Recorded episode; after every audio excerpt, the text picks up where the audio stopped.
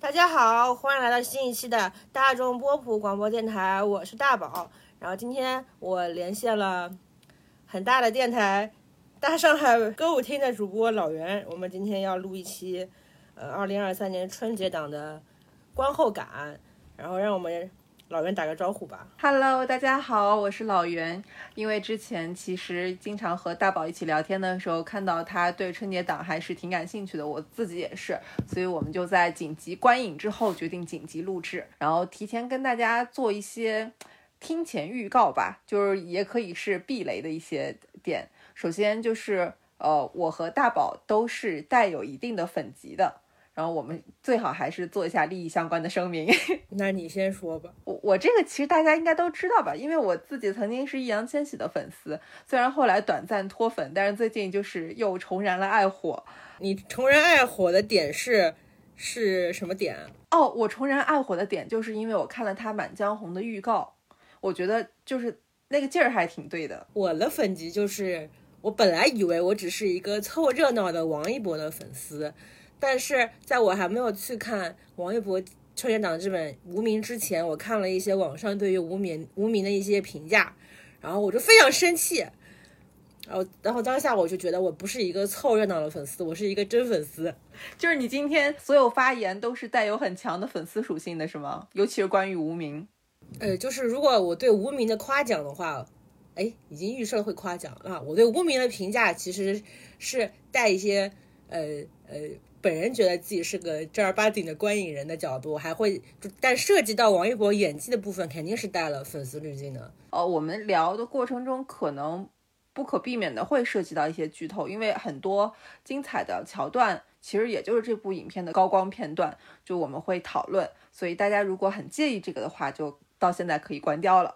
这个春节档虽然它质量非常高，但同时它也不便宜。我们俩。为今年的春节档真的花了不少钱。大宝其实他看的比较全，虽然我当时跟大宝说我们俩要看相同数量的电影，但是其实深海和中国乒乓我都因为就是排片或者其他撤档的原因我没看成。然后我看了的三部电影分别是《满江红》《流浪地球》和《无名》。然后呃，《满江红》我是带全家去看的，买了五张票，一张票六十，花了三百块钱。然后《流浪地球》是和家一位家人一起去看的，买了两张票，花了一百二。然后无名呢，也是和我姐姐一起去看的，花了一百一。所以这三个电影加起来，我今年在这上面的开销是五百三十元。我就花的比较多了，我是《满江红》《流浪地球》都是跟我爸妈一块去看的，所以，呃，这这两场电影是一共买了三张票，《流浪地球》是三百八十九块七毛，《满江红》是二百一十九块。然后深海我是一个人去看，这电影居然还是三 D 的，是七十三块钱。然后交换人生还有中国乒乓，嗯，两两个人去看的。无名我看了两遍，所以一共是四张票，票价本身也不便宜，但是我看了场次也比较多，然后合起来大概是一千三百零一块。天呐，所以这期节目的成本就已经接近两千块钱了。我觉得最贵的那个电影就是《流浪地球》的，我看到本来想看那个 IMAX 版本的，但是那个票要一百一百六十八块，我算了算停车费加起来快两百块钱一张票，想想看，后来还是看了那个剧目的，剧目好像是一百一百四十块钱。在杭州看电影真的好贵啊，因为我的《流浪地球》好像也是剧目，但是它其实只要六十块钱一张。呃，不过我听说《流浪地球》这个电影，因为它涉及到很多特效的原因，所以还是要看 IMAX 或者是另外一种版本，就是质量比较高的杜比啊什么什么的。要不我们就呃先按照现在的票房情况，我来为大家播报一下。截至我们录制的今天，其实是大年初六，也就是一月二十七日的下午四点四十四分。现在的票房排名第一的是《满江红》，它上映六天，票房二十四点九四亿；第二名是《流浪地球》，上映六天，票房二十点九四亿。然后第三名是《熊出没伴我熊心》，上映六天，票房七点三三亿。然后第四名是《无名》，上映六天，四点八一亿。第五名深海，第六名交换人生。然后中国乒乓因为改档，所以它现在只是点映的票房是四千两百五十六点三万。那要不然我们就先从《满江红》聊吧，先来给影片打一下分吧。我那我以我那个豆瓣评分为准嘛，嗯，我是豆瓣，我是看完之后马上就打了，我打了四颗星，啊，我当时体验感巨好，我觉得哇塞，果然是大导演的片子真牛，就我四颗星的话换算一下应该就是八分。之后我又反复去回想了这个片子的具体的感觉啊，怎么怎么样的，感觉还能再往后扣个那么零点一、零点二。他最后一场戏太顶了，所以当时情绪还是很高涨的，给他打了一个四星。对，哎，那我和你的情况非常类似啊，我也是在看完以后，就是你那个情绪正在顶点的时候，你打开豆瓣评分，你真的巴不得给他打五星，但是想到前面的观影还是不是那么完美的时候，我就最后打了四星。今天又想了一下，我觉得我打七点五分吧，就是如果换算成十分制，就因为我觉得他。就虽然最后那一下非常燃，可是前面还是有一些小瑕疵。他最后那场戏，我不知道大家有没有看。他最后那场戏，老袁看完之后就说，他恨不得也站起来附送这《满江红》，觉得非常激动。然后我看了我爸跟我，我是哭了嘛。然后我回头看我爸，我爸已经眼角一滴泪已经滑下来了。我觉得这是真的很妙，因为那段表演是。其实是雷佳音他在贯穿那场表演，他在朗诵《满江红》，然后他本人的表现力非常强，然后强到我和我大伯一起走出来的时候，我就在问他说：“你觉得这个电影怎么样？”然后他跟我说的就是，他这是第一次听到这么好的《满江红》，他以前没想过《满江红》能读出来是这种感觉，就他觉得这是他听过读的最好的《满江红》。就甚至让他重新开始理解这首词了。那个岳庙在杭州嘛，然后前面不是跪着秦桧和另外一个，我其实我也不知道是谁。所以我看新闻就是说这个《满江红》电影红了，就比较爆红了。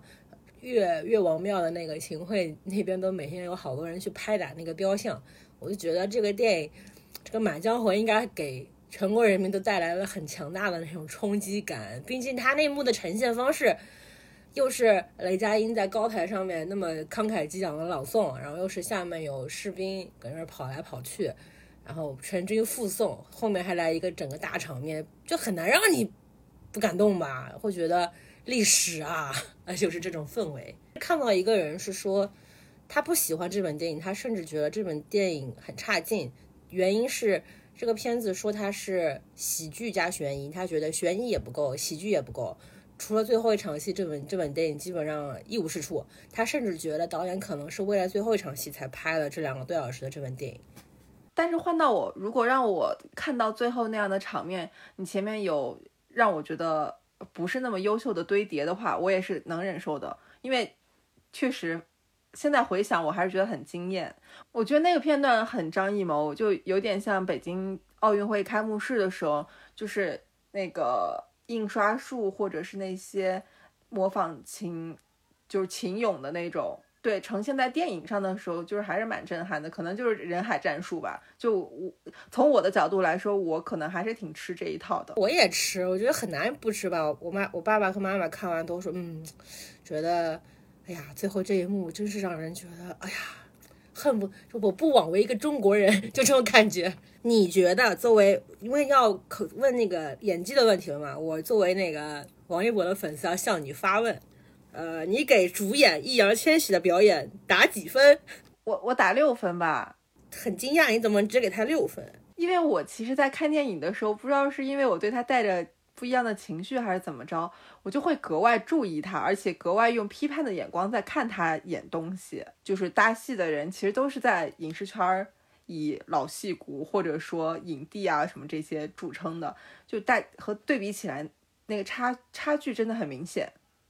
我的想法是，呃，我觉得千玺他是一个好像，呃，还算比较细腻吗？他的表演应该是比较细腻有细节的吧。就他能够呈现出来，不管是眼神还是呃表情的变化，但是我发现这些细节和类似于张译或者是呃那个雷佳音对比的时候，你就发现他们的很丝滑，千玺的就是那种有点不够流畅，就一下一下出来的，就像诺基亚和 iPhone 的感觉。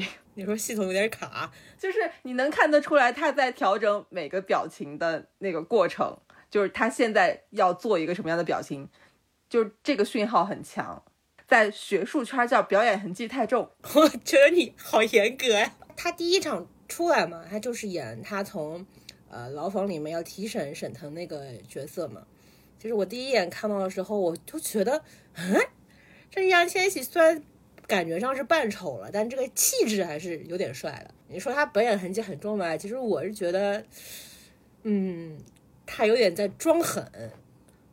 他经常有有一种有三个模式，非常狠、半狠、完全不狠三个模式，他要选择一下现在这个场景我应该是用哪个方式去表演，有有这个感觉，就是有档位的那种。太严格了，我觉得挺挺可以了。我那天就是吃。呃，年初三出去吃夜宵的时候，还听到旁边有两个大伯跟他讨论那个《满江红》，然后其中有个大伯说的非常像，他说：“哎呦，你没有看《满江红》里面那个易烊千玺哦，那个眼神哦，根本不像二十几岁小伙子做出来的，未来可期。”嗯，他虽然在这次扮相上面有加了个刀疤，然后加了很重的法令纹，嗯，然后还就很潦草的一个很粗犷的形象，但是总体感觉。还是可以的，就没有说是，呃，像之前我看他《长安十二时辰》那种，在装的很很很精明，或者说是装的自己很猛的那种感觉，我倒觉得没有很强。可能是我对他预期太低了，以至于我看他这个表演的时候，还觉得，哎，可以哦，哎，不愧上过学哦。但是你不是也看过那个《少年的你》和《一朵小红花》吗？你觉得他和那些相比是有进步的吗？首先我要说，《一朵小红花》是我人生中讨厌的电影榜首吧？哎，不能说这榜首，是比较靠前的。所以我们可以不讨论这本，我们可以讨论一下那个《少年的你》。《少年的你》里面还可以吧，勉勉强强演了个混子，感觉是。那这样看的话，好像他比当时的台词有进步。嗯，有啊，而且收敛了很多。北京的味道，但是我当时看的时候，我就是想说他的有一个问题，也是台词，就他总感觉给人压着嗓子说话的那种，让我感觉我还是需要准备一个助听器。就是一般来说，我当时看预告片的时候，我我们就觉得他在 cos《长安十二时辰》里面那个雷佳音的那个角色嘛，就是很痞、很很狠、很凶、很猛，出手如刀的那种感觉。就是，所以肯定也要压着嗓嗓子说话嘛，毕竟他是原来的声音还是比较，可能能听出来他是个小孩儿，但他这个表演的话，其实还可以了。我今天好像像个易烊千玺粉丝，但我我觉得整体表演就是千玺表现还可以，就不会让人感觉出戏，也不会让你觉得说因为有千玺的存在给这部电影拖了后腿，甚至我家人都觉得他演的不错，就是他们会觉得说，呃，这个小孩演技就是很好，他们不会。在意他其他身份，因为他们也不知道他是是现在当红顶流这种。哎呦，要你别说，他已经不在顶流的范围里了。他现在是青年演员易烊千玺。营销号说顶流的时候，已经不算上他了，他已经是 next level 了。我跟你说，你除了刚才我们说的那个全军覆宋之外，还有什么印象深刻的片段吗？就是你觉得很惊喜，或者你觉得？比较拉的那种也行。那其实很多人会觉得是呃那个韩红写的那个豫剧那个 rap，他们在在就感觉是章回式的串场，就下一场跟下一场人物出现的时候，他们不是在那个小大宅子的那个小道里边走路嘛，走的又很快，然后放那个 BGM，感觉非常的紧急急迫。其实但我印象最深的一场戏，其实不能说是一场戏吧，应该是一秒钟。是我们张译老师扮演的何大人，他在走路的一场戏，我当时就觉得，因为我看完这个电影，我最喜欢的就是何何大人。我们可以介绍一下何大人，他是一个什么样的角色？他其实是在里面演的是秦桧的管家，然后他是一个城府极深、非常阴险的人。嗯，他随身带了一把匕首，上面是呃红玛瑙、蓝玛瑙，选中了才能捅死人，选不中了。可能可能可以放几条生路，他是这么一个如果用一个词来形容的话，他就是很奸啊的一个人。对对对对，张译真的很厉害。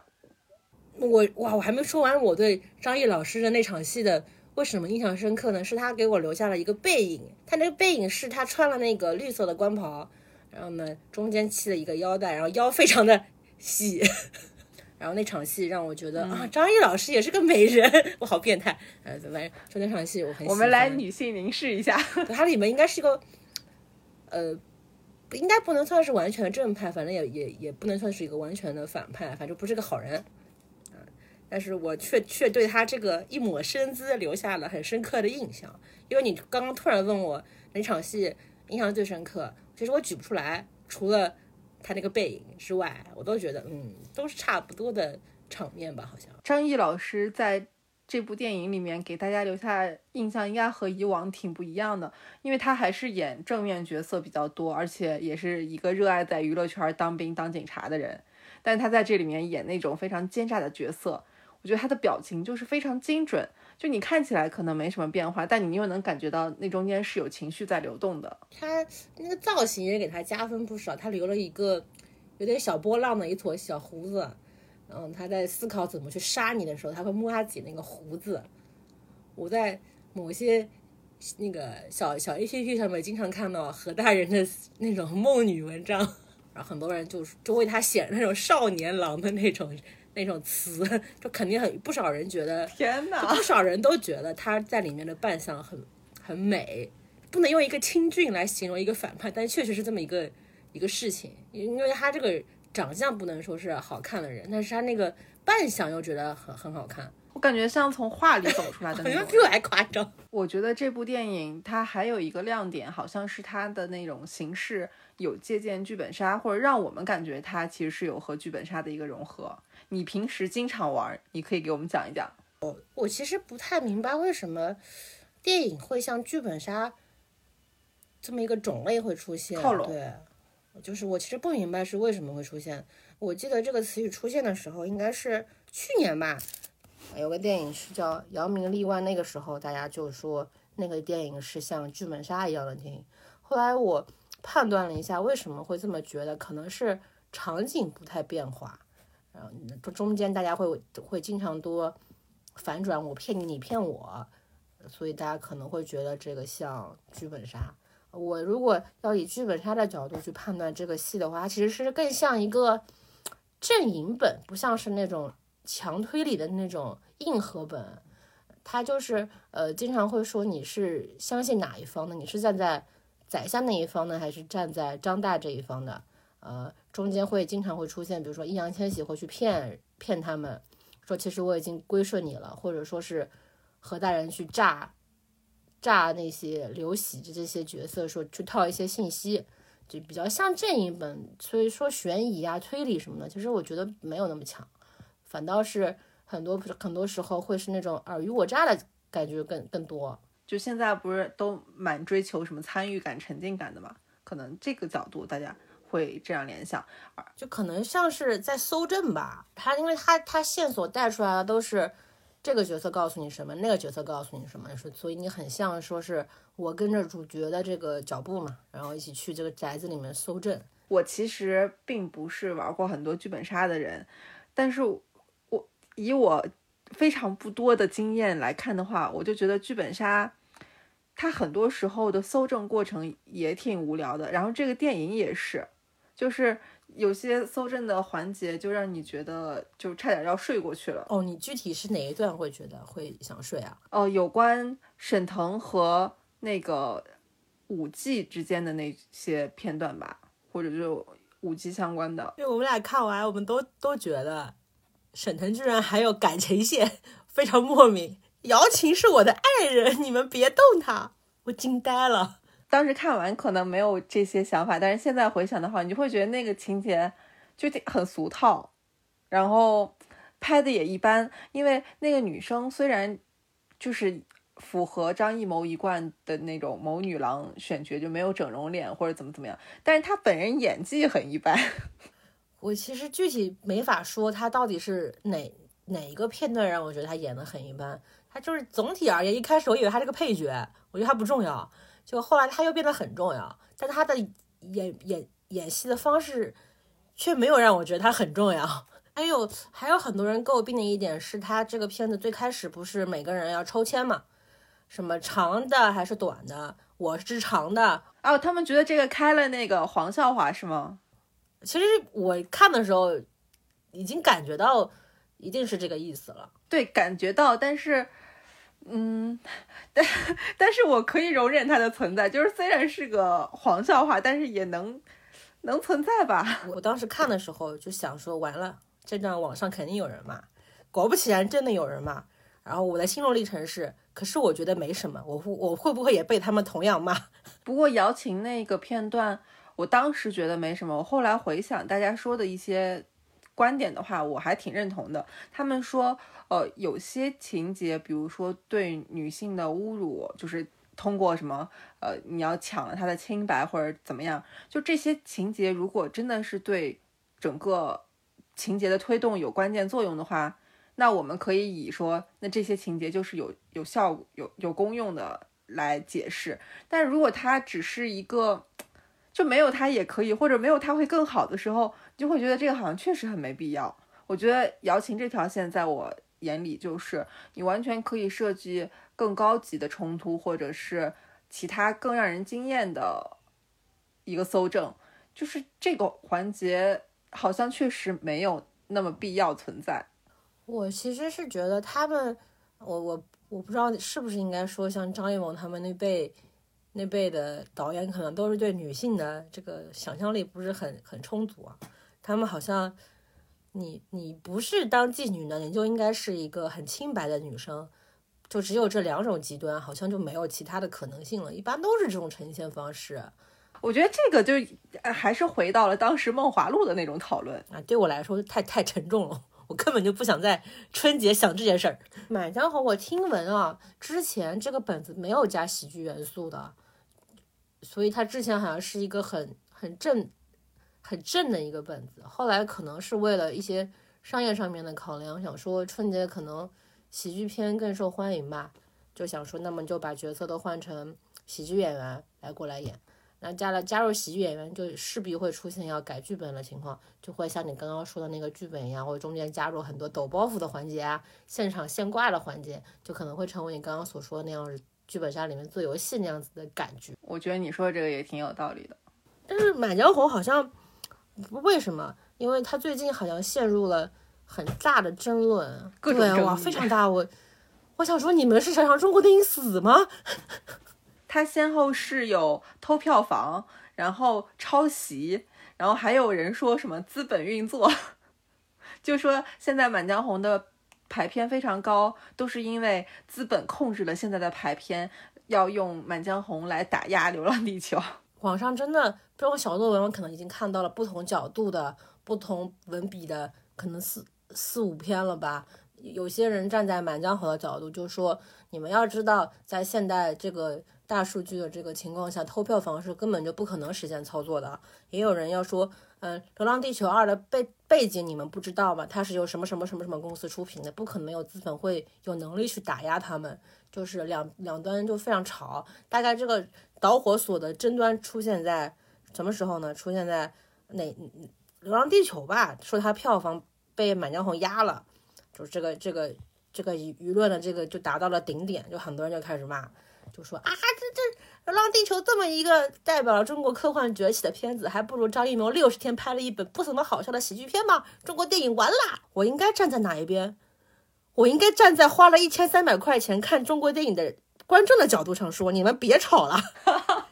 对你非常有发言权，你花的这个钱就让你有资本说这句话。因为我觉得中国电影还没有到，就是这就是我们这辈子在二零二三年的春节档。只能看一本片子，这种时候吧，对吧？我可以又看这又看这，好像觉得我一辈子只能看一部电影。我选《满江红》还是选《流浪地球》？我觉得你们好像傻子。有一部分观众，他们一旦遇到了一些可能他们的知识面无法解决的问题，他们就把这个问题归结于有资本运作。但我觉得这个就是一个纯想象的东西。能进春节档的每一部电影背后都有。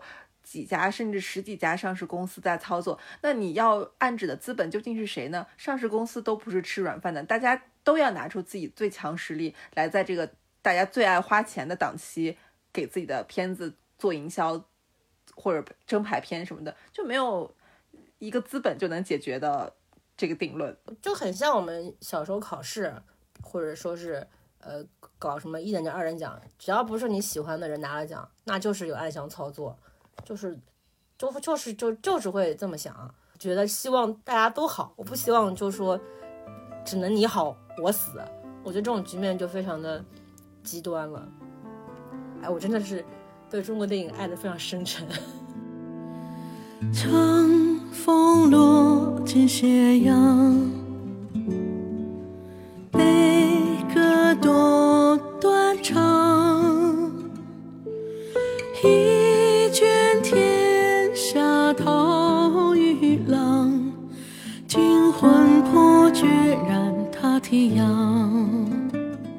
那那我们下面要不然就聊一下，呃，你很爱的王一博演的《无名》。哎呀，先把你很爱的这个前缀先去掉，不然让别人有这个预设，觉得我说这本电影还可以，都是因为我对王一博的爱。那我们先给电影打一下分吧，毕竟你看了两遍，你前后会有分数的调整吗？我第一遍看完，其实只给这个电影打了三颗星，还在豆瓣留下了一句我自以为非常高明的评价。我说。导演，我知道了，你看过鲁迅。我当时觉得自己，当时觉得自己好厉害，居然看出了导演这样的隐喻。片子里面不是拍了两次醉虾吗？然后，然后那当时我我记得我以前看鲁迅传的时候，里面提到了鲁迅说中国人就像醉虾，然后我就想说是不是这个意思？导演你是不是这个意思？我知道你看过了，所以我就写下了这个这个评价，只给他了三颗星，因为我朋友看完就说这个片子故事好简单。就像我说的，这个片子是两两分的故事，导演通过剪辑剪成了四分。我也觉得是有一些故弄玄虚，我是所以我是觉得只有三颗星了。但是我二刷了之后，有一个很强烈的变化，就是也同样是两个多小时的电影，但是我二刷感觉时间过得更快。呃，会觉得我不希望这个电影怎么这么快就到高潮了。嗯，我这样的感觉可能是我看进去了，或者说是我在细心观察片子中的一些细节。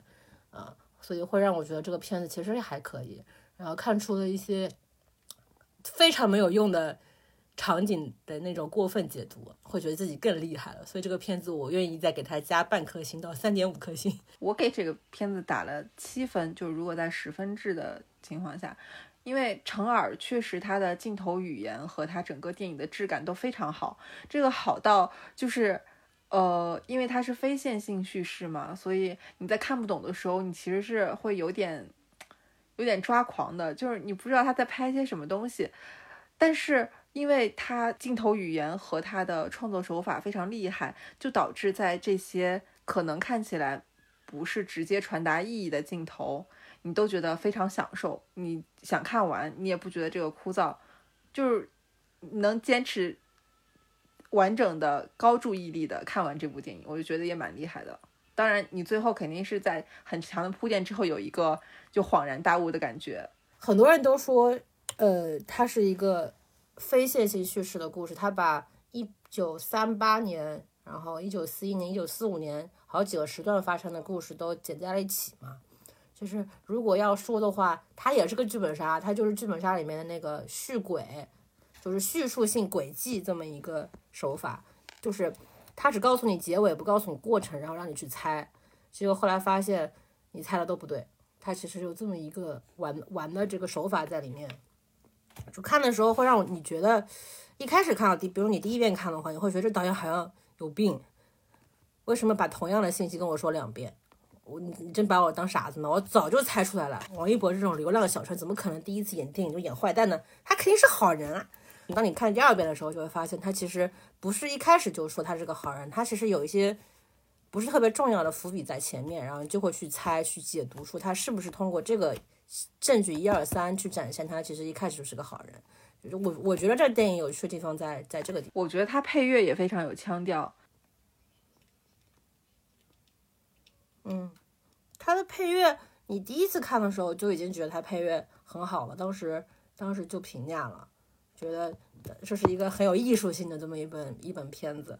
但是我有一些不同的观点，就是我第一遍看的时候也觉得他这个配乐把上海的那种民国的腔调拿捏得很足，但是我第二遍看的时候会觉得他的配乐有的时候给太重了，就感觉他在对对我非常不自信，对观众很很没有信心。呃，比如说饭桌子上的那种戏，比如梁朝伟跟那个日本人，他们其实在吃一一一场就是很有悬疑的一场一顿晚饭，导演就感觉我们可能看不出来他们中间存在的这些互相猜忌，还还要给那种非常悬疑的那种背景音乐，就怕你看不出来，你就觉得给的太多了，太满了，还有很多场，呃，主要是王一博的戏，他好像是对王一博的演技非常没有信心。会觉得他好像演悲伤、演震惊、演凶狠，通过表情都是没办法表现到位了，所以他需要用背景乐去烘托。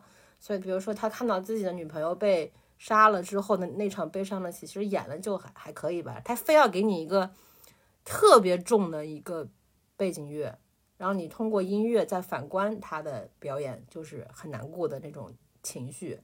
就我，所以我觉得导演就是很很矛盾的一点，就是他虽虽然在宣传的时候反复都说，呃，这个片子希望大家能够看到王一博的转型，能看到他在其中的用心，但是我又从片子的表达里面看到他对王一博的不放心。我不是不知道导演怎么想的。看完这部电影的时候，就是都感觉可能我自己本身的预期就很低，因为。我之前也没怎么看过王一博演戏，但是他又给大众留下了一个流量的印象，我就觉得这个他肯定演技很烂。但是看完就觉得，哦，这样的电影他好像演的还可以，不会让你觉得他给这个电影造成了什么伤害。但是呢，我就在这个时候看到了他在路演中对这个角色的解读，我就觉得，嗯。他在完全不理解这个角色情况下演成这样，究竟是我没正确评价他的演技，还是说导演的调教真的很好？对这个问题，我那天你不是给我看了他路演的时候被问住的两个问题吗？那现在由我这个粉丝来进行解答，我就现在扮演现场观众。首先，第一个，我想问一下王一博，在你心目中叶先生是一个怎样的人？这个叶先生是他饰演的角色。当你在塑造他，想把他呈现给观众的时候，你认为他身上最难捕捉的点是什么？然后王王一博本人的回答是沉默片刻。这个确实我不知道该怎么回答。下面请王一博粉丝大宝来回答。我觉得叶先生角色角色最难把控的点就是那种。若有若无的逼感，他如何能够做到我在装逼，但是我不让你看出来我在装逼，同时我在装逼，你并不想并不想打我这个逼王，就这种拿捏的尺度，在我看来比较困难。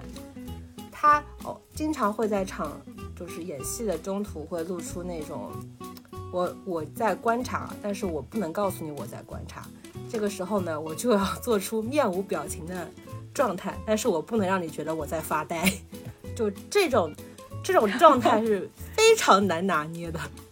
我不能让你觉得我是死鱼眼，也不能让你们再次说我是个面瘫。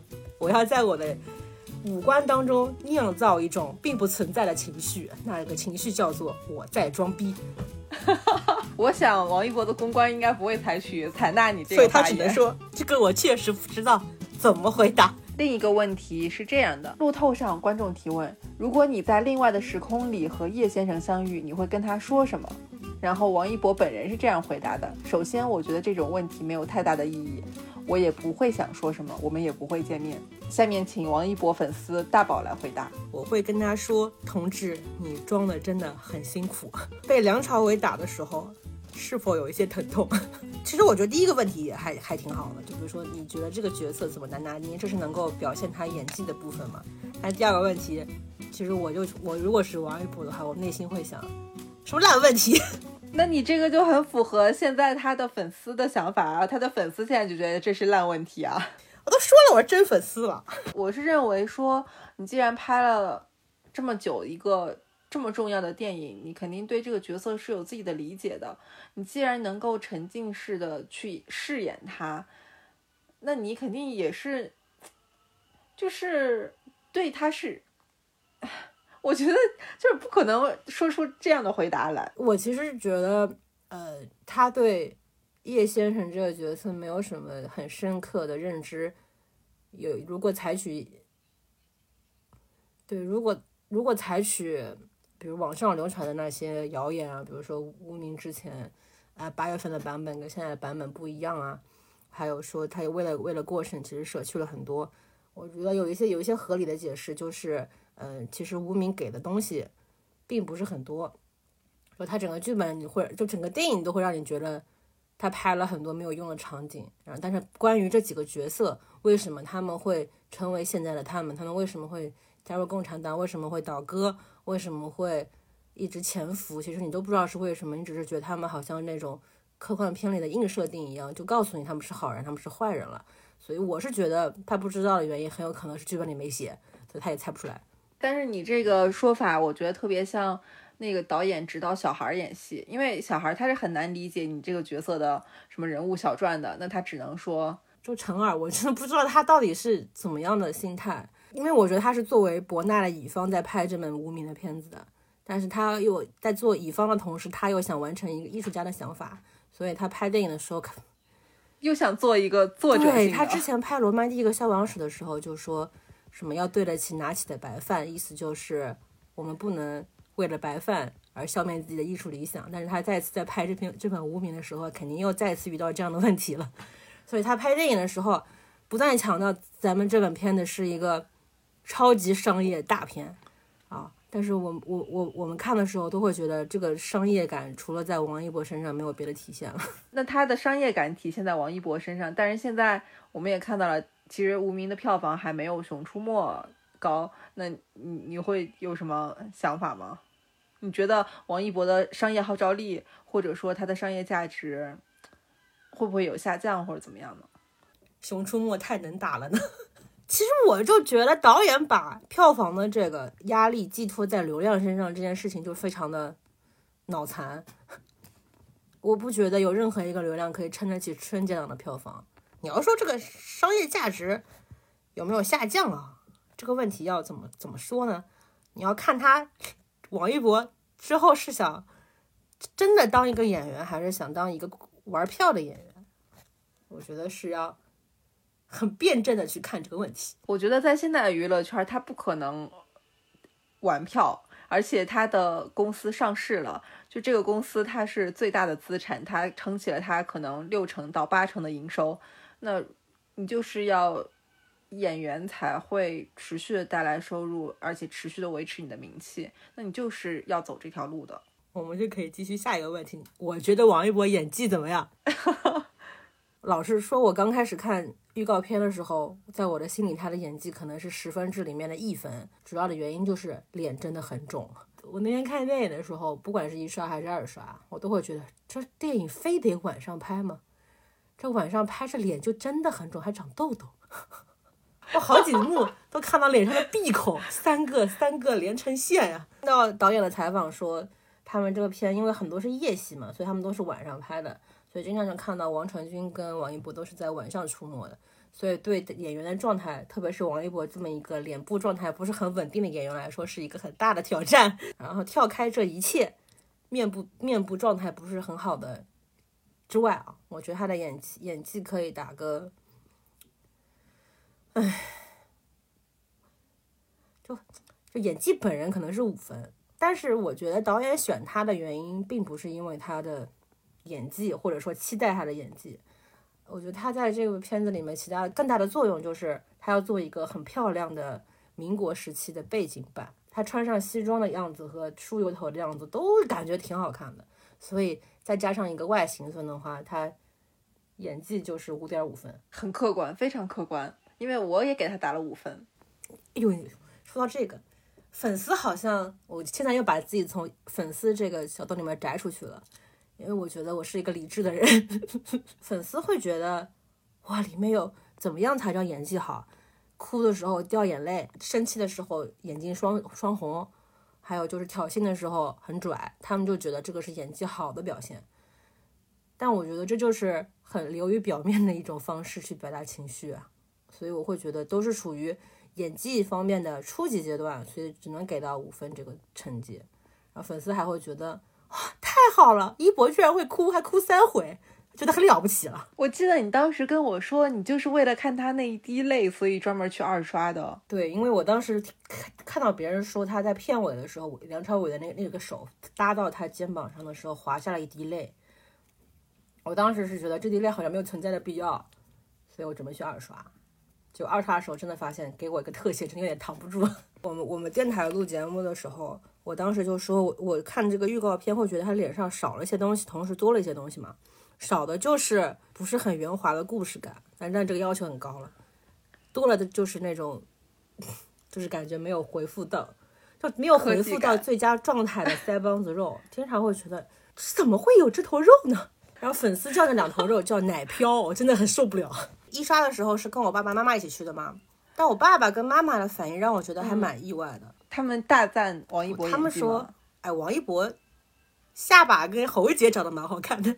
这个夸的真的很细节。我可以归结为演技方面没有什么经验的，只剩下喉结跟下巴了。对，因为他大多数时候他的脸上就是没有表情的，就是干不出什么变化。导演又很喜欢给他推那种面无表情，但是又特写的镜头，就会发现真的是个三白眼哎，怎么会这么死鱼啊？好几幕我跟我朋友真的是他的粉丝吗？哎，对哦，我这个情绪很妙，很妙的是在于我并没有觉得他演的很好，但是觉得但确实觉得穿上衣服打架很帅，某些场景当很帅，可是又没有觉得演的特别好。但是，但当当有人说他演的很差的时候，我又会觉得很生气，就是很矛盾哦。可能是觉得我他没有你们说的那么差。我觉得这个角色本身他就比较面瘫，但可能真正这个角色他还是有很多情绪的。然后那种情绪可能是我寄希望于像张译那样的表演，就是你看起来是面无表情，但你那些表。就是情绪是在面部流动的，但他可能就是没有要求也太高了吧？还面部流动，怎么流啊？这很难达到。你想想看，内娱有几个人能做到张译这样子细腻的表情？你还指望王一博一个没有上过嗯本科的人哈，去做出这样子，很很有点难哦。哎，不过我觉得呃和王一博对比，就是我们现在比差嘛，就是张婧仪比他差太多了。差到令人发指，我在电影院都要笑出来了。我不知道导演为什么会让他让他这样的演技说出我们要重建一个朴素的世界，我会再再找到一个爱人，一个劳工，有这样子的话，为什么让他说？而且他整个人的气质好像和那个角色也并不贴合，就是他在里面饰演的应该是一个地下党，但他是的身份是舞舞女，但是。她给我的感觉就像一个女学生，不管什么样的场面，流露出来的表情都是慌张。她把所有的情绪都处理为紧张和慌张。然后她在和王一博就是两个人私自，呃，两个人私自见面对戏的那一段，就那个台词差到你感觉也就是机器人念出来就是那样，因为现在机器人水平也很高。衣冠楚楚的样子，这是人话吗？我的台词有点问题，尤其是是，就可能他想。表现的是那种充满理想，同时又很天真的那种信仰的青年，当然他没有，就没有特别到位，就有一种哎你在演我啊，就这种感觉很强。其实无名刚刚我好像就是负面评价挺多的，但是但其实我是一个口嫌体正直的人啊，就是我说的越不好的点越多，其实我的这本电影的情绪是越重的。就是我希望他明明可以做得更好，但他却没有做到让我满意的地步，所以我会觉得有点失望吧。就比如说，我可能对无名本来本身希望他故事可以讲的更多，给我的信息更足，而不是需要我通过刻意的那种过度解读才能去补足一些信息，所以我对这一点是比较失望的。但是因为我唯一二刷的就是无名，其实我是觉得他也是有很很多值得去电影院看的地方，所以我希望。也是有有机会，如果你对无名还是有一些兴趣的话，可以去电影院看一下这个电影。它可能确实存在一些观影门槛的问题，但是喜欢陈耳的人应该还是会挺喜欢的。就算你不喜欢陈耳，你也可以去看一下，就是作者电影的样子，因为相对作者电影而言，它可能会有更多看点吧。毕竟这个阵容还是挺强大的，有梁朝伟、周迅，还有王传君。侬还点了蒸排骨，结果呢？我只吃了两小块。你想吃早点讲嘛？你再帮点份。分量拨得太少，瞎点，再也不吃了。讲人家瞎点，早点行，啥是早点行了？早点行就是一人一份的，啥人点的啥人吃，自家吃自家的，不吃人家，叫早点行。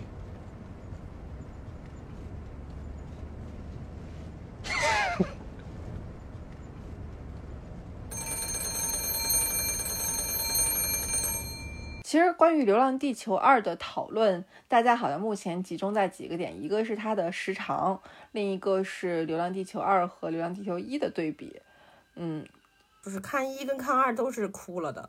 他们俩对比呢，你会觉得哪一部更好吗？还是说我觉得二更好吧？就二看着就更有钱。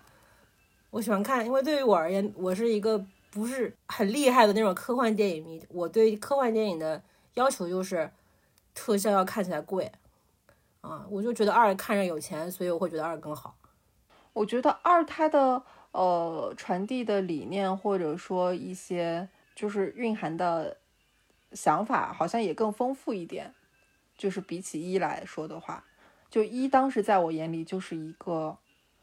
科幻大片就可能比较偏硬科幻，要呈现一些场景，然后有一些呃很嗯很生硬的情绪表达这种。但是二它可能它包装这些的手段就更多，情节也更丰富。当然这也导致它现在整个呈现就是剧情比较破碎，但是时长又过长，就会给人带来心理和生理上的双重痛苦。很奇怪的问题就是大家都诟病这个时长，其实。满江红也就比它少十四分钟，这也也差别不大。就老是说《流浪地球》时间太长了，其实我是觉得三个小时还可以吧。我我想说的就是，我确实觉得这个很长，因为我中间也就是经常需要调整姿势啊。对，哎，你说的这个倒是有这么一个这个事情在。你刚刚说剧情破碎，那是真的还有点碎。它一共是它最奇怪的地方是，它是通过一个正常。就编年体的一个一个顺序来讲故事嘛，从二零四四年到二零五八年，它是中间基本上每一年的故事，他感觉都想拍，然后他就拍的很碎，然后同时他把故事分成了三条线，一个是刘培强跟他老婆，一个是刘德华的那个涂恒宇和他女儿，还有一个李雪健老师扮演的那个联合国发言的那个线嘛，一共有三条线，他是交替着来的，然后就觉得这信息有点太多了，我接受不了，太太太丰富了。对，而且你能明显感觉到这三条线它是有自己不同的功能的，就是比如说刘培强那条线，他就是要和一有一个连续的感觉，同时他也需要加入一些什么爱情元素或者怎么样，但是整个那段戏设置的就非常俗套以及尴尬，就让我觉得这条线没有存在的必要。他这感情戏感觉是上个世纪的那种套路。居然在二零四四年还给我演，这受不了！我觉得李雪健老师演的特别好，但是就是因为他演的太好了，所以让我们会产生一些 PTSD，因为他就很像现实生活中的化身，然后那种画面你就会觉得你每天都在新闻上看，但是现在大家的情绪又是反那个的，就其实我看的时候也确实会有不适感。这演的特别真挚，你会觉得哎，他就是这么想的，但你知道事实就是。可能也不是这么想的，所以你会觉得奇怪吧？我觉得这个有点像我对于这部电影的一个很割裂的想法，就是，嗯，我们聊到《流浪地球》，不管是一还是二的时候，我们其实经常会聊到一个说，呃，这个是国外拍不出来的，这个是我们中国独有的那种科幻的特色，以及我们独有那种科幻的情感。然后我现在在这部电影里面，我可能会找到很多中国人独有的情感，比如说。我们很倡导那种命运共同体式的，而不是说我们谁是宇宙第一。然后我们也很要求要团结奉献，还有一些很中国哲学的东西，比如说说去斡旋或者是怎么样。然后就是这些东西都是好的，也都是正向的。但是在这其中，我发现了疫情对我的改变。就如果换在三年前，我看到这些肯定嗷嗷哭，就是感动死了。但历史告诉我们的就是说，在危机面前，这些美好的事儿都是小概率事件，所有的事儿都是在引导我们走向毁灭。所以我看到这些什么命运共同体式的英雄主义，然后我就会觉得出现一个奇怪的视角，站在外外围在说，你们人类凭什么对大自然指手画脚？你们炸月球征得月球同意了吗？我 我就会有这种想法。我觉得你这想法很不错，这就是你的爆，这就是你的爆言吗？很励志啊！因为我我我我们刚刚还没有给这电影打分嘛。嗯，就剧情的话，其实这个片儿也只有个七分儿吧。我虽然觉得这个导演可能讲故事的能力比上一部要强了，但是，嗯，感觉讲的太碎了。所以我不觉得这是一个特别好的故事，但是因为它是一个中国的科幻片，我又带上了某些情绪，我可以再加一分，这样它就有个八分了。我觉得剧情我只能给六分，这三条线里面至少有两条我都觉得。没什么感觉，我只喜欢刘德华那条线。它是科幻电影，所以它视效其实蛮关键的。但是它从视效上又还挺震撼的，让你觉得哦，这是我们中国人做出来的，还挺惊喜的。从这个角度来说，我愿意给他一些辛苦分儿，所以我会给到七点五分。还有他其实有很多小细节，我都觉得挺用心的。你你不能说多么精巧，但你觉得这个人挺用心的。比如说中间有一个非常打动我的细节，《流浪地球二》里面复原了已经去世的吴孟达，就给了他一个非常短的画面。然后这个据说是通过什么 AI 捕捉还是什么实现的，然后。和那个数字生命就有一种微妙的对照，然后他还在结尾的时候打了一行字，说仅以此篇献给吴孟达先生。就看到那几个字的时候，你觉得特别感人，就是说郭帆还是一个有心的人。这个电影的细节，就比如说无名可能是给到的细节太少了，但这个片就是给到的细节太多了。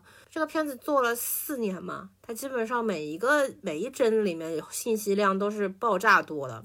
我们会看到片中很多次会出现这个新闻联播的这么一个画面，其实下面每一次给到了捕捉的信息都是不一样的。就我我微博上看到有人会去翻译他每一次信息给到了什么，他在不同阶段的。呃，比如说氦地球氦闪，啊月，太阳氦氦闪阶段，什么木星引力危机阶段，还有月球拯救计划阶段，新闻下面播导的信息都是不一样的。就如果三刷四刷的话，会能够看见到这些信息点。还有，呃，比如说，呃，林里老师演的那个马照，他在临死前给到了那种，呃无，无限符号的作为他的遗言。啊，还有就是笨笨这个军犬，它其实又也很可爱。如果细想的话，会发现它中间很多细小都是有连结的，只是你看第一遍的时候会觉得信息量过载了，你根本没有办法处理这些信息。等到看完回来之后，网上去搜，发现啊，这个阶段还能够这么想，我当时没有注意到，很多情况是这样子的，就有点像在玩一种解谜游戏，就是。导演安排的每一个小惊喜，你是不是都能 get 到？我觉得如果你真的能 get 到的话，那种喜悦感是很强的。但是因为我本来其实对《流浪地球》这个系列没什么情节，虽然我是在阳泉看的，也就是刘慈欣他一直居住的这个地方，但是就是那种连接感很弱。这些细节对我来说，可能只是我在看完电影以后，在网上看到帖子，觉得天呐，居然埋了这么多梗，但是我都没 get 到。就这个粉丝向还是挺强的。大家都说无名的观影门槛高嘛，其实《流浪地球》的门槛其实我觉得更高一些。你稍微不注意、不关心，就会发现，耶，错过了一些嘛。他们有有的时候要去拯救这个，去比如说去水下去连接电网啊，连接什么全球 WiFi 网络去能够，呃，什么讯就是应该是。呃，能够点燃全球的隐行星发动机，同步还要连球连接到什么月球上面的核弹爆炸什么的。我爸爸就完全没有看明白他们在干嘛，会觉得太快了，我没有听明白。然后中间还夹杂了很多对于我们文科生来说很生僻的词汇，就没有办法 get 到主角到底要去做什么。等到他们终于是计划要实现的时候，才明白哦，原来他们要炸月亮啊，就会有这种这种信息收不到的情况出现。所以我就会说，如果你是刘慈欣的粉丝，是这个系列的粉丝，那你的体验肯定是很好的。因为我也最近认识一个朋友，他就是刘慈欣的粉丝，然后他对这些就有那种非常强烈的感觉，就觉得可能从那个太空电梯就开始哭了。虽然我不是特别理解，换一个角度的话，就也能理解。就如果你对这个 IP 特别喜欢的话，那呃，你看电影和我看电影。的心态是完全不一样的，你的我们的体验也是完全不一样的。因为我最近其实也在听《三体》的那个广播剧嘛，我听完了第一本书，但其实这本电影给我很大的冲击感是，《三体》里面有一句话我是还蛮喜欢的，就是三体人对地球人说：“你们是虫子。”但地球人说：“其实就算我们是虫子又怎样？虫子从来没有被打败过。”就其实《流浪地球》给我的感觉也是差不多的。就虽然像 Moss 这样子的 AI，它就是几次三番想要给人类捣乱嘛，因为它其实算起来是流浪地球计划最坚实的守护者，就它就非常就它可能被输入了某一个指令，就说一定要带领人们前往两千五百年后的地球啊，两千五百年后的另外一个星系星系嘛，中间人类不是会多次就是自己进行的内内部斗争，有人说要飞船飞走。那么，Moss 就说：“那你们就去死好了。”然后他可能就做了一些 AI 上面的一些入侵，就让这就让这波人狗带了。然后下一波人是数字生命这波人，然后他们又要给人类捣乱，然后然后 Moss 又入侵了。所以他其实是通过各种各样的手段，就希望人类能够能够完成这个计划。所以我我其实看的时候就觉得很能够带入《三体》中间给到了这个。这句话就虫子从来没有被打败过，就包括电影里面李雪健老师那个角色说，我们就是宇宙中的这么一个一小点，但是我们就是要在这个一小点上面造这么多行星发动机。我很喜欢这种很大很大的叙事，然后中间其实人类很渺小，但我们很坚韧。这可能就是大家说的所谓的中国元素或者中国哲学。嗯，还有就你。就就大家都说《流浪地球》会是中国科幻嘛？其实中间像是集体的力量大于个人这种价值观，其实是从头到尾都有的。你说是不喜欢这种？我本来是喜欢的，但是因为它还是太直给了，像所有的宣教一样，它会让你感受到这是一个我希望你这么想，我希望你想到团结力就是力量这种事儿，我就会觉得。嗯，那我知道了，就这种感觉。哦，他其实怎么去传递这个价值观有两个方式。第一个方式是通过，就周哲直吗？应该这个角色叫这个名字。就他反复在联合国发言，我们相我相信人类，我相信我们的人，人类的耻骨一千一万五千年前断了，这次一定能够像一万五千年前一样再度愈合。我们需要全世界的人民都。团结起来，就这个方式，可能很多人都会觉得这也太……我看有好多人留言就说，觉得这一段太尴尬了，看到我都要抠脚趾。但但就是因为演的演的挺好的，所以我被带进去了。再再反观到现实现实生活中的国际政治局面，你会发现，你别说电影中给的。给了值了，其实这都是不可能实现的事情。你的现实和电影呈现给你的反差特别大的时候，你很难再去被他说服了。我我可能是这样的，嗯，但我是把它当做一种很很就很直男，但是又很浪漫的一个不可能实现的梦去看待这个这件事情，所以会觉得哇，你们也太热血了吧！就其实还有一种方式，就是通过中国人只有中国人觉得集体力量最强大，外国人都捣乱这个事情。同样去表现 这个这个中国元素，因为我以前看美国科幻片，都会经常看见，比如说世界末日的时候，全世界很多个地地标都被炸烂了，都冻住了。然后这次就会发现，耶，悉尼的炸了，纽约的炸了，哎，大裤衩没炸。包括呃，跟我们就同意我们这个流浪地球计划的，都是俄罗斯人，或者说是就都我们这边的人嘛，像。对，就老牌的那种。它就是还是有很强的意识形态在嗯中间我的。会发现，哎，怎么又是巴铁好兄弟？怎么又是你？就是哎，确实确实跟现实还是有一些呼应的，但也会像之前小丁老师说，他觉得《流浪地球二》可能有的时候场景设置上会给他一种没有什么想象力的这么一个情况出现。其实大家都、都觉得太空电梯还有那个门框机器人是很棒的一个操作，但我没有想到。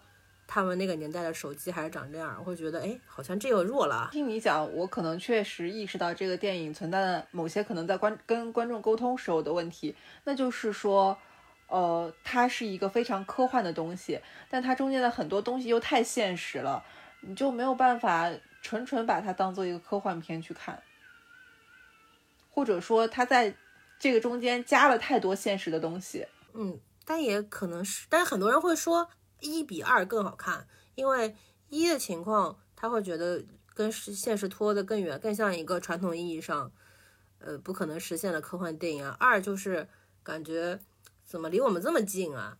其实小说就是这么一个状况，小说里面，因为他拍的二不是后面发生的事情，是前传嘛，他总要说明白为什么人类会最终选择带地球跑，而不是就是坐飞船让精英先走，或者说是上传数字生命，就他只是要把这个事情讲透了。毕毕竟二零四四年也就是我们二十一年之后发生的事儿，其实我觉得离我们近也是比较正常的。对，好可怕呀！其实《流浪地球二》结束之后，大家都在期待三，你会希望他拍三吗我？希望啊。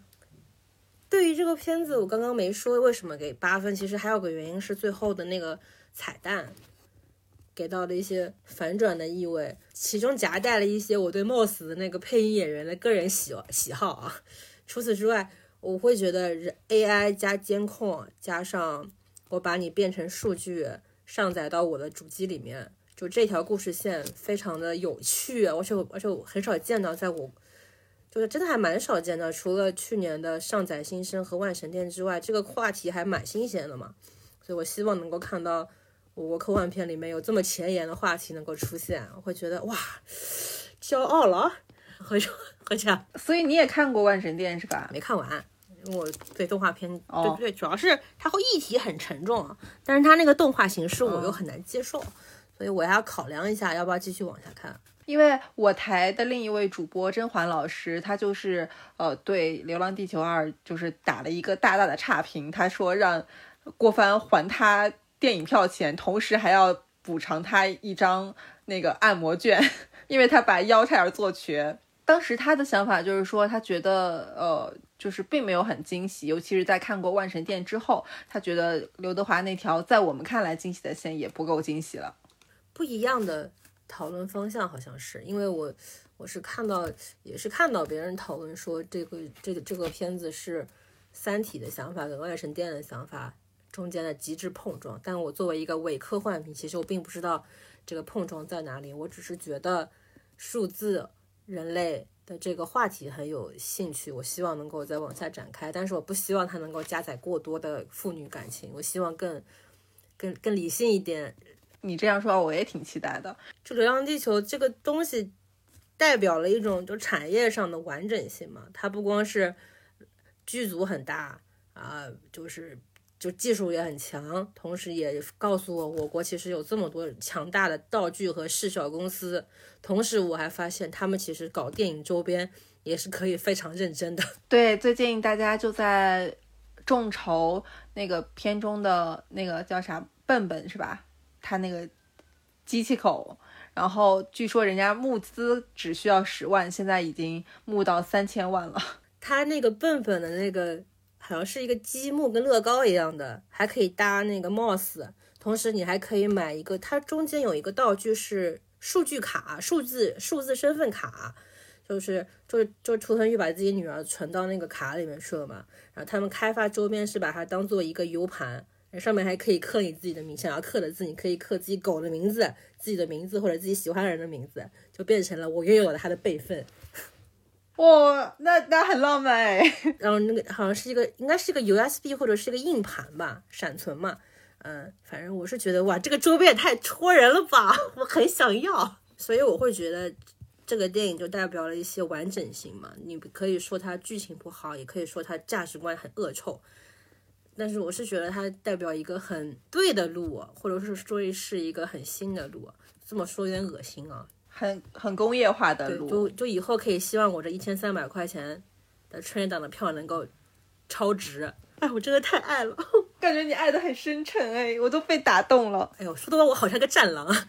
大家也不要再再纠结于是谁挑了谁的票房，或者说是谁压了谁一头，都去看不就行了吗？我当时是就感觉拍到这儿也可以了，但是我后来看了很多有关它细节的揭秘，我会觉得那些细节很有意思，然后细节可能还会牵带出来更多的未来的线索，我觉得还蛮期待再拍三，甚至我现在会想再去重看一下原著，因为这个距离我来说真的有点太遥远。你看我刚才都已经想不起来它最后的结局。我甚至怀疑网友网友对于这本片子的解读已经超越了这本片子本身的剧本了。我都怀疑，我怀疑会不会三会因为这么多人的解读而改变一些方向都有可能性吧。说到这个，我就想到他今天放出的一个有关幕后的花絮，就说他最后那个密码不是一个非常非常长的数字嘛？你你还记得那个女孩念的吗？然后有人就说，按照这种复杂程度，不是应该会需要用一些特殊字符还是怎么着？为什么最后全是复杂数字的排列？然后那个幕后工作人员就说，因为那个小孩儿没办法说那些复杂字符。考虑到表演上的难度，只能说这些。就这些，他们网友提问的时候会想的这些数字背后意味着什么，或者这个转变背后意味着什么？但其实只是因为小孩表演不来。对，那我们接下来就快速的说一下另外几部，因为其实中国乒乓它是遇到了紧急撤档，它这个命真的太悲惨了。它最初是参与整个春节档的七部片子之一，但是在呃，应该是。大年三十儿还是再往前一点的时间，就有媒体开始爆料说，呃，这部体育题材，因为它本来是依据真实的人拍的嘛，所以里面用的全都是呃真实的姓名，比如说蔡振华，还有当年的五虎将都用的他们真实的名字。但是后来临上映了，发现哦这个可能不行，就需要紧急重新配音，再重新。搞这些一系列，大年初一根本来不及上，所以就推迟到了大年初三。但是这个时候，对于春节档来说，你其实已经没有任何优势去抢夺排片了。所以在上映两天之后，他就发现它排片非常低。但是一个电影它的成本是非常高的，所以它现在就挪到了二月十七号。但我觉得这个 档期选的也很不好哎，它到时候的竞争对手有。迪士尼的那个大片儿，什么黑豹和那个蚁人还是什么的。我老实说，这两个片如果是漫威粉的话，应该网盘上已经见过了吧？但人家不是欠他们一张电影票吗？既然说到这个片子的话呢，我简单评论一下我看了这个片子之后的感受吧。但是在此之前，我觉得我们可以说一下这个片子的阵容，因为它是于白眉和邓超的作品。大家光是听见这两个名字，尤其是这两个名字一起出现的时候，就已经不想再看这个电影了。我为这个组合买过两次单，第一次是《分手大师》，第二次是《恶棍天使》。从此之后，我听到吴于白眉的名字，我就很想死。结果这次我 也买了票，我就觉得我是不是爱你啊？然后这个片子的主演呢，其实没有，就除了邓超、孙俪之外，有名的人有许魏洲和出演过《山河令》的里面那个少庄主的孙希伦。天呐，这是一部就是有耽改情节的吗？怎么这么喜欢找耽改演员？还有一个演员是我看了才知道他是谁。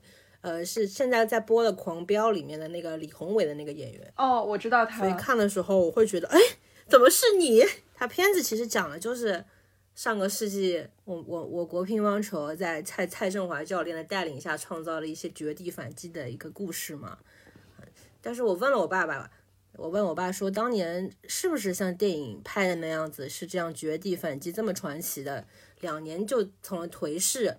拿到了就是国际比赛的冠军。我爸说，当年确实是非常传奇，但是他去他觉得这个电影还没有当时看比赛热血。他的他，但是我爸哭的原因是因为他想到了一些当年的往事，他会觉得哦，这个片子把他带回了那个年代。但这个片子本身就是爆米花片，嗯，如果是根据真实事件改编的体育电影，是不是中间的比赛的场景都要跟当年一模一样？这个球、那个球、这个比分、那个比分都要完全复刻的？那如果是这样子的话，你又是像这种拍法，那为什么我不去看当年比赛的录像呢？因为我觉得一模一样。之前看过一个也是根据真实事件改编的俄罗斯电影，然后它是讲的当年俄罗斯还是苏联是如何逆风翻盘战胜美国队的，在篮球上。然后他这中间就有很多意识形态的东西，但同时他在那个比分什么上，我觉得，因为我不了解真实的录像，但我看他那些花招是挺夸张的，虽然没到篮球火那么夸张，但是。也是有一些夸张成分在的。中国乒乓嘛，它中间肯定会出现的那些环节哈，我都猜想到了，就跟功功夫足球前面招揽队员一样啊，我们是一个很败的、很很败的一个局面，但是我要去招揽各地的奇能异士啊，把他们从他们旧生活里面拽出来，然后我们在一起训练。训练完了之后，我们可能会遭遇。一二三，三个对手，第一个对手会赢，第二个对手会输，第三个对手我们会强赢，就这么一个路数嘛，完全就是这个方法。哎，但前半部其实老实说，我看的时候觉得体验感还可以，因为邓超放弃了他之前那些很烂俗的搞笑，他完全不搞笑，演了一个很正直、很严肃的人。但中间就是感觉像流水账了，开始。体育题材真的很难拍，尤其是在国内这种环境下，因为体育某种程度上它已经和政治挂钩了。就你势必不会有太大的发挥空间，尤其你要以真实事件为背景的话，就我们看过太多的例子。我之前也是看过一个，呃，大家说是以张继科和马龙作为背景的那个乒乓球电视剧，就是它也是，你就会觉得这还不如看他俩比赛本身呢。说到这个。虽然我对这个电影评分可能不是很高，同时我觉得它也不够热血，但是里面演员打乒乓球打的还挺好的，跟真的会打一样。那应该真的有练一下吧？我看了他们前期宣发，是说他们这个这个剧组到后面就是每天都在打乒乓球，就每个人都是抽球啊，什么横拍啊，都很厉害。这也挺好吧？他练就了一个技能。对，许维洲。就是他在电视剧里面的乒乓球技能还可以用在他的电影上，没准就是因为他当时打的还不错，所以我觉得这部电影可能还挺适合父母辈儿去看的。像呃九五年的他们最后结局的那个比赛嘛，呃我爸爸就想到说他当年是看了现场直播，他就想到了当年他在电视机前面为为他们加油的那个场景，所以我爸老泪纵横，其实是这个原因，就跟电影本身关系并不是很大。看电影，它是一项娱乐活动，它同时也是一种体验式的。就是你要看你电影能让你勾起哪些情绪，而不是单纯的评价这部电影它从技术上来说是怎么样的。我觉得这还挺妙的。我们说完这个中国乒乓嘛，因为他还没有，他二月份还要再上，我就不给他一棍子打死。我只能说他是邓超、于白眉组合下目前的 top top 电影。而且有人说他比夺冠当时的创作自由度高很多，放在春节档不合适，是因为其他的电影都太卷了，拼特效、拼演员、拼艺术，他这个电影就是一般的爆米花电影。如果放在春节档的话，是完全不占优势的，所以撤档也 OK。但是放在其他档的话，可能会给你带来一些往事的回忆和一些廉价的热血吧，我觉得也也可以。票价便宜的话，还是可以看五十块钱吧，我能接受啊。三十吧，三十吧，五十还有点贵。那你要不然再说一下《交换人生》？哦，《交换人生》好家伙！我看之前我并没有抱任何的期待，是一丝一毫都没有带。我去年看过同样没有带期待的喜剧片，叫做《这个杀手不太冷静》。当时看完是觉得，嗯，确实跟我预想的一样不好笑。